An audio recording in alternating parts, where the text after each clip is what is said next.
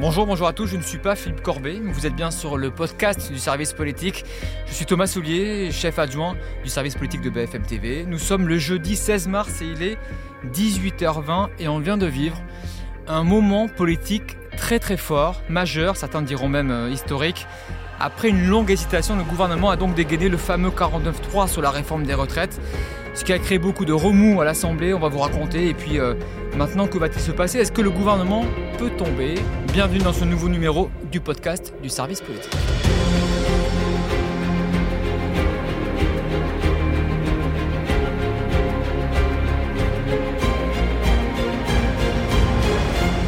Salut Alexis. Salut Thomas. Tu es avec moi au, à la rédaction. Tu as vécu cette journée euh, avec moi à mes côtés. Et on rejoint à l'Assemblée euh, les deux reporters du jour. Bonjour Perrine Vasque. Toi, tu suis l'Assemblée et tu as bien fait, je crois que tu as fait le bon choix parce que tu as vécu des moments forts aujourd'hui. Et puis Anne Sora Dubois. Salut Anne. Toi, tu suis la majorité. Et donc Elisabeth euh, Borne. D'abord, un mot quand même sur l'image du jour, Perrine. Il était 15h dans l'hémicycle quand Elisabeth Borne arrive, monte à la tribune pour dégainer le fameux 49.3 sur la réforme des retraites. Que s'est-il passé à ce moment-là? Est-ce que tu avais déjà vécu ce genre de scène? Non. Pourtant, on a quand même vécu beaucoup d'aléas et de, de, tourments au sein de cet hémicycle. Mais à ce point-là, jamais. Euh, en fait, ça, ça s'est mal, mal goupillé. C'est-à-dire que la séance avait commencé à 15h. Et en fait, elle a été tout de suite suspendue puisqu'il n'y avait aucun membre du gouvernement. C'était à l'Élysée, en fait. Donc, les membres voilà, exactement. Et ils ont mis un peu de temps à revenir. Et lorsque les membres du gouvernement sont arrivés, ils sont arrivés dans un hémicycle plein dans lequel les, députés attendaient depuis cinq bonnes minutes. Donc forcément, euh, les huées ont été très forts quand euh, les membres du gouvernement, Olivier Dussopt, Franck Riester, euh, sont arrivés. Et puis alors, les huées ont été à leur paroxysme quand Elisabeth Borne est arrivée. Elle a quand même tout de suite euh, voulu monter euh, donc à la tribune pour faire son discours, pour déclencher le 49-3. Elle, elle en a été empêchée une première fois tellement qu'il y avait... Euh, euh, en fait, c'était un peu différent de ce qui se passe d'habitude parce que pendant, notamment pendant cette réforme des retraites, on a entendu beaucoup d'insultes, euh, beaucoup d'attaques personnelles dans l'hémicycle. Là, c'était complètement différent, c'est-à-dire qu'il y avait vraiment une majorité, qui les députés de la majorité étaient debout pour applaudir Elisabeth Borne, et en fait, les autres députés chantaient la Marseillaise très fort. Ah, et c'est vrai que dans les tribunes presse, voilà, ça a fait vraiment, même on, était, euh, euh, c'était impressionnant comme moment, cette Marseillaise reprise. Les députés du Rassemblement national ont beaucoup tapé sur leur pupitre. Et puis la Marseillaise qui ne s'est pas arrêtée, même lorsqu'Elisabeth Borne a, quand même débuté son discours en forçant sa voix parce qu'en fait personne ne faisait silence. Et la Marseillaise a été tout le long de son discours. C'était quelque chose que je n'ai, euh, effectivement je n'ai jamais vécu. Et surtout, ce qui était impressionnant, c'était qu'il n'y avait pas autant d'animosité qu'on a pu le voir jusque-là. C'est-à-dire qu'il n'y avait pas de cris, il n'y avait pas de hurlements. Euh, c'était une Marseillaise en chœur euh, et des huées vraiment d'une seule voix. C'était assez impressionnant. Et des pancartes aussi, c'est ça Des affiches? Oui, la France Insoumise a a, sorti des pancartes où c'était écrit, en fait, on, voyait euh, repris les, les slogans dans les manifestations. non, donc, ça, hein, euh, non à la retraite, voilà, voilà, 64 ans, c'est non. Euh, ensuite, il y avait aussi beaucoup de pupilles, enfin, de pancartes où c'était écrit démocratie, démocratie, et ils ont, d'ailleurs, dès que la première ministre a enclenché le 49-3 dans son discours, les députés de la, de la NUPES sont partis et les députés de la France Insoumise euh, criait démocratie, démocratie, démocratie. Alors, euh, Elisabeth Borne, elle ne s'est pas démontée, elle a, elle a tenu son, son discours. Euh, Anne, toi qui suis Elisabeth Borne au, au quotidien, comment tu l'as senti aujourd'hui et surtout, Comment t'expliques qu'on en arrive là? Parce que cela fait des jours que moi j'écoute les ministres chez nous ou ailleurs et j'entends une chose, on ne veut pas du 49-3. Comment ça se fait qu'ils l'ont dégainé aujourd'hui? Alors pour répondre à ta première question, pendant le discours, moi j'ai trouvé j'ai vu Elisabeth Borne comme je ne l'ai jamais vue depuis que je suis euh, Matignon. C'est-à-dire? Ouais, absolument. C'est-à-dire qu'elle avait, elle forçait sur sa voix pour essayer de couvrir les huées et les cris qu'il y avait dans l'hémicycle. Elle appuyait très fortement ce qu'elle disait et on avait l'impression que elle était mis en colère, mis, euh, je sais pas qu'elle avait, en tout cas qu'elle vivait un moment d'émotion euh, parce qu'on comprend bien qu'à ce moment-là aussi, elle, engage, enfin, quand elle dit j'engage la responsabilité de mon gouvernement, c'est quand même pas une petite euh, chose. Et ensuite, elle était dans un moment de, de pression subie extérieure extrêmement forte. Et même moi, j'ai eu l'impression, et d'ailleurs, ça, ça tease déjà le début de la, de la réponse à la deuxième question, c'est que j'avais pas l'impression qu'elle le faisait de gaieté de cœur, quoi. Oui, oui. Qu'elle le faisait contrainte et forcée et que. Elle voulait un et c'est ce qui est une réalité. C'est absolument. Elle voulait un vote et depuis le début et même ça fait plusieurs semaines que parfois on a pu avoir des sons de cloche qui nous venaient de l'Elysée où on disait que le président pouvait y être beaucoup plus favorable lui au 49-3. En revanche, tout ce qui nous venait de la majorité et surtout du côté de la première ministre, c'était qu'elle ne voulait pas de 49-3. Alors, Qu'est-ce qui s'est passé ces dernières raisons, 24 euh, heures? Alors, juste avant ça, je fais un tout petit, un tout petit rappel de dimanche soir. Dimanche soir, il y a une première réunion qui est convoquée un peu en urgence euh, à, à Matignon. Et euh, qui est, on nous prévient euh, trois quarts d'heure avant que la première ministre réunisse ses ministres et, pour faire une réunion. Et la première chose qui en sort, c'est euh, Olivier Véran qui dit Nous ne voulons pas d'un 49-3. C'est le premier moment où on vrai. entend ça de façon aussi Ouais. forte. Et depuis, ça ne s'est pas arrêté. C'est-à-dire qu'à chaque réunion, ces dernières 24 heures, il y a eu. Euh, pas moins de quatre réunions successives. hein. Il y en a eu une, une hier soir. Ouais, il y en a eu hier trois soir, donc, avec des ministres, c'est ça un Et dîner hier soir, Ouais. voilà, avec les ministres, et on comprend que euh, voilà, qu'il va être question de, de trancher ou, ou de s'avancer en tout cas vers une vers une décision un peu plus. Mais hier soir, on sent quand même Anne qui veut aller au vote hier soir. Et qu'Emmanuel Macron a envie d'y aller. Alors hier soir, ce qui est très clair, Ouais. ouais, c'est très clair, c'est qu'à la sortie de cette réunion, alors qu'avant on a pu entendre que finalement le chef de l'État, ça le dérangerait pas tant que ça un 49-3, hier soir on est persuadé à 100% que ce qui sort de cette euh, réunion, c'est la même ligne que dimanche, c'est-à-dire on veut aller au vote Ouais. et on veut pas de 49-3, D'accord. et le vote on va y aller, on va prendre notre risque, on y va. Ce matin, Et il se ensuite trois réunions aujourd'hui. ouais. Voilà, ce matin, il se revoit. Ensuite, deux fois à la mi-journée. Et à chaque fois, Ouais. on nous dit, on veut aller au vote, on veut aller au vote. La Première ministre euh, le dit de façon forte, le Président de la République est sur la même ligne. On va prendre notre risque, on veut pas, euh, on veut pas d'un 49-3 parce que on pense que ça peut déchirer démocratiquement le pays et que après ça va nous compliquer la tâche. Et donc, on veut un vote. Et donc, ce qui se passe à l'Elysée, c'est qu'ils sortent les calculettes, ils regardent est-ce qu'ils ont une majorité ou pas, ils constatent que non petit à petit. Et là, elle emploie un mot fort, euh, la Première ministre. Elle dit le mot de fusible. En clair, elle explique euh, qu'elle peut jouer le rôle de fusible. Ça veut dire quoi, ça? Ça veut dire que, alors, nous, c'est un mot qu'on nous confirme pas trop du côté de la Première ministre. Ouais. du côté, euh, en, en tout cas, euh, du côté de ses proches à cette heure, mais sans doute aussi parce qu'elle tenait pas tellement à ce que ce soit. Oui, ce sont des public, participants Cette qui disent ça, il se trouve qu'il y avait d'autres participants. Ouais. voilà. Mais ça veut dire que, évidemment, qu'au moment où elle enclenche la responsabilité de son gouvernement, elle a conscience Ouais. du fait qu'il va y avoir un, un effet en chaîne, c'est-à-dire motion de censure et potentielle chute de son gouvernement, puisqu'en plus, il y a l'idée d'une motion transpartisane, donc plus facilement acceptable euh, Ouais.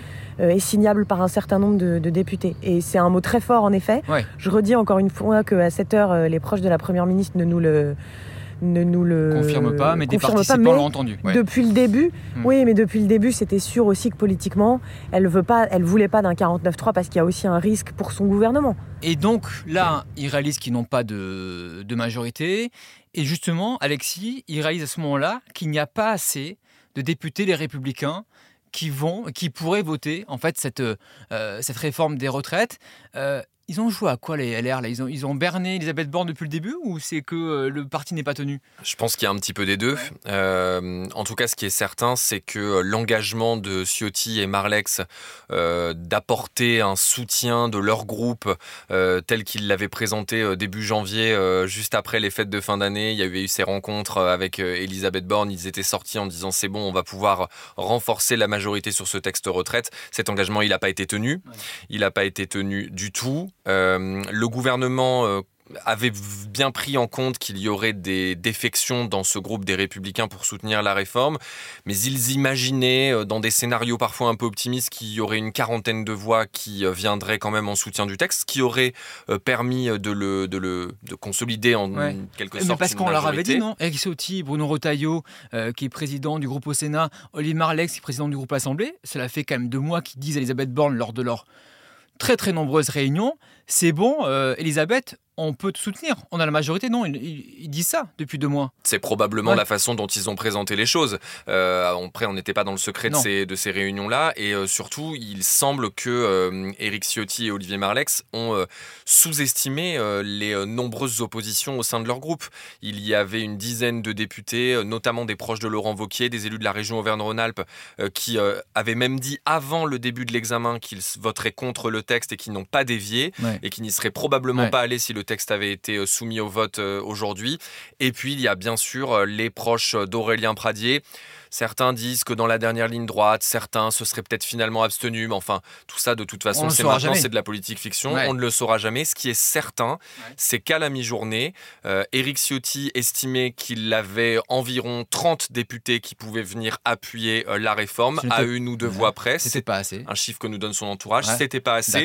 Nous, le chiffre qu'on a consolidé à BFM TV, il était inférieur à ça plus près de 25 a priori. Euh, donc euh, voilà, il y avait une réalité, euh, j'allais dire, chiffrée, une réalité factuelle, c'est que le groupe LR ne pouvait pas apporter le soutien qu'il devait apporter et dont les, patrons du groupe s'étaient engagés à apporter à la réforme des retraites. Je rajoute juste un tout petit élément, c'est qu'à ce moment-là précisément, au moment où les LR, comme le dit Alexis, sortent les, les calculettes et s'aperçoivent que, pour le dire un peu légèrement, ça va pas le faire. À ce moment-là, évidemment, la Première ministre qui est en lien constant avec euh, Olivier Marlex et des membres de la droite depuis euh, des jours et des jours, parce que les liens ne se sont jamais rompus et on prenait le, terrain et le pouls quasiment vote par vote de chacun des députés.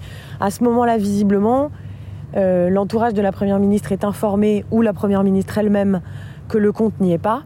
Et c'est à ce moment-là que tout bascule et qu'on comprend que Exactement, qu'elle prévient le président et que c'est l'option 49.3 qui l'emporte. Alors, cela fait une semaine qu'avec Alexis, on, est ravis parce qu'on tient un sort de compteur d'estimation BFM TV. Donc, on appelle tous les députés, ils n'en peuvent plus, ils ne peuvent plus nous voir. Je pense qu'on est spammé dans tous les téléphones euh, des députés LR. Euh, Alexis, tu as tenu en compteur LR depuis des jours. Alors, tu seras ravi parce que je t'annonce que tu vas tenir un nouveau compteur LR. Je suis ravi. Qui va euh, signer ou, ou, voter les motions de censure Perrine, explique-nous. Désormais, le 49.3 a été dégainé. Il y aura donc des motions de censure pour faire tomber le gouvernement. Combien il y en aura et est-ce que le gouvernement peut tomber? Alors, pour ta deuxième réponse, euh, ma réponse est non. Je ne pense pas, parce qu'il faudrait au moins 30 euh, députés LR qui votent. Et aujourd'hui, euh, on les a pas. Euh, même les députés euh, des Républicains qui seraient favorables à voter une motion nous disent que 30, euh, ça semble très compliqué. Combien il y en aura? Bah, En fait, il y aurait déjà visiblement une motion de censure du Rassemblement national. C'est ce que nous a annoncé Marine Le Pen. Euh, une motion de censure du Rassemblement national, d'ailleurs que certains... Celle-ci ne sera pas votée? Voilà, mais que certains députés LR sont prêts à voter si le fond leur convient, c'est ce qu'ils nous ont dit tout à l'heure. Et puis... Ça, serait une première, hein, c'est important ce que tu dis, Perrine, c'est une première. Hein, oui, absolument. Et puis, euh, il y aura... Enfin, du côté de la gauche, il semblerait, en tout cas tous les partis m'ont confirmé, euh, qu'ils se soient mis d'accord pour ne faire qu'une seule motion de censure qui serait dont les signataires et dont le porteur de cette motion de censure, ce serait le groupe LIOT, Liberté et Territoire à l'Assemblée, qui a une vingtaine de députés qui représentent un peu le centre.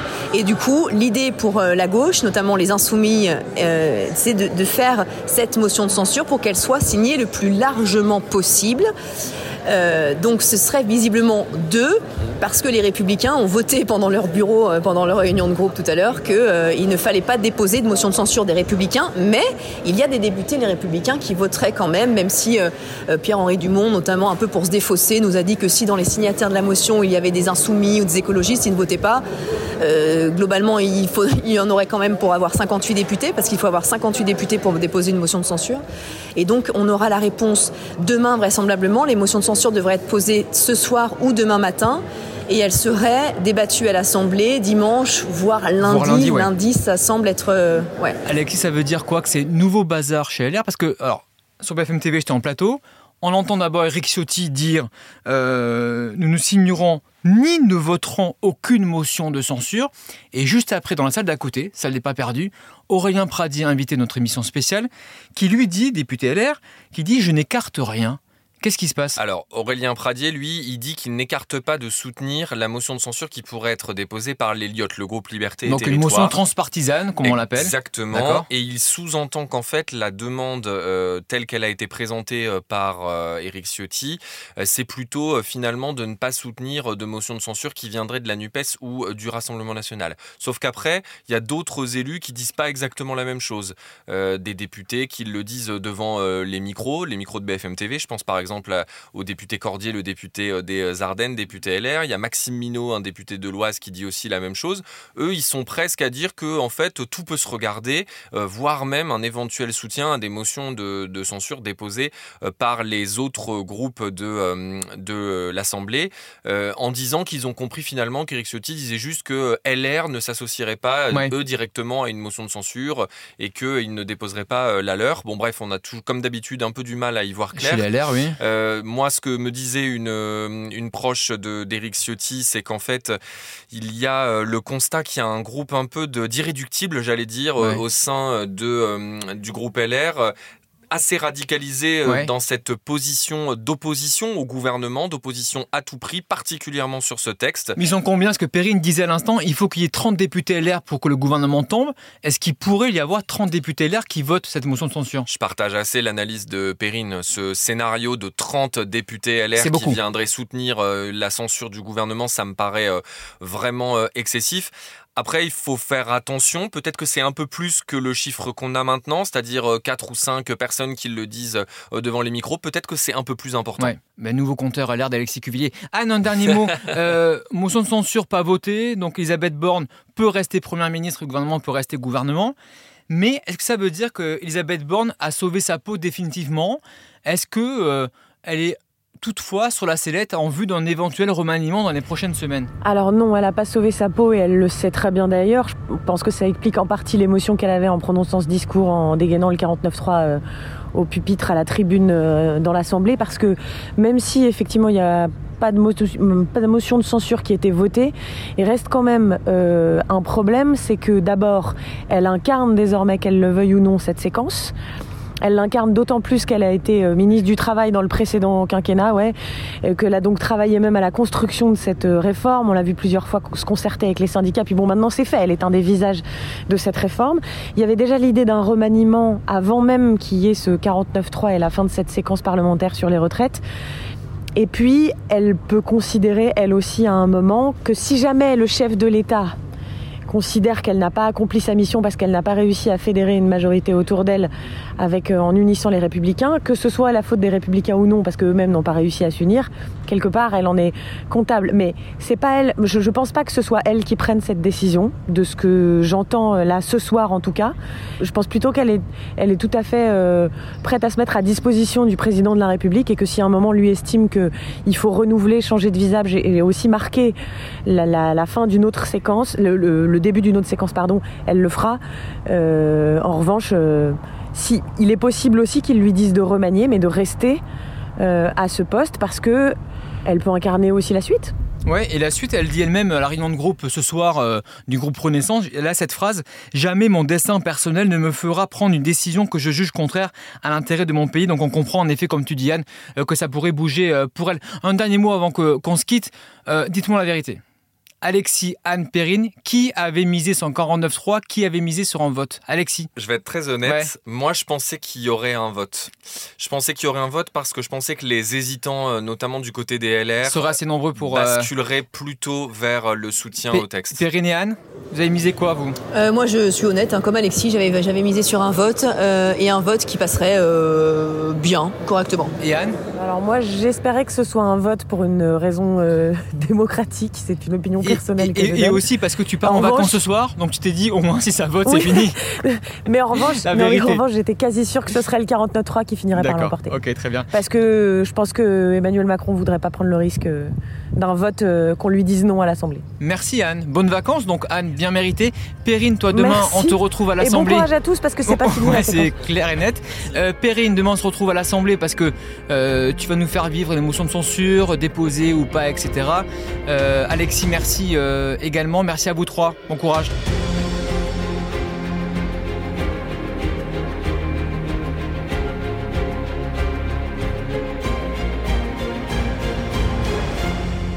Merci d'avoir écouté ce nouvel épisode du service politique de BFM TV. Mettez des likes, mettez des commentaires sur toutes les plateformes. Vous l'avez entendu, on va se retrouver dans quelques jours pour un nouvel épisode consacré aux motions de censure. Est-ce que le gouvernement peut tomber, oui ou non? Les reporters ont dit non. Est-ce qu'ils ont eu raison? À très vite.